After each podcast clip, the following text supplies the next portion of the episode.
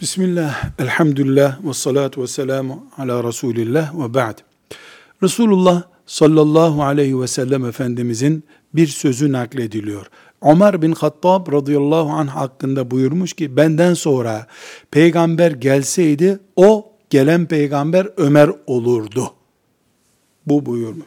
Bu hadisi şerif Tirmizi'nin rivayet ettiği bir hadistir. Tirmiz'de 3686. hadisi şeriftir. Ve bazı alimler bu hadis-i şerifin sahih olduğunu söylemişlerdir.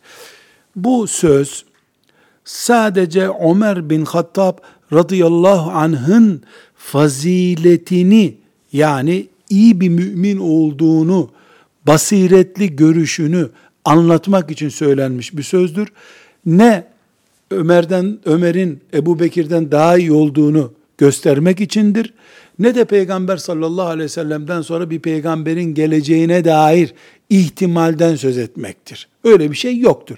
Peygamber sallallahu aleyhi ve sellem'den sonra peygamber gelmeyecek, onun hatemun nebiyyin olduğu kesin olduğuna göre bu sadece bir varsayım üzerinden Ömer'in değerini, faziletini anlatmak içindir.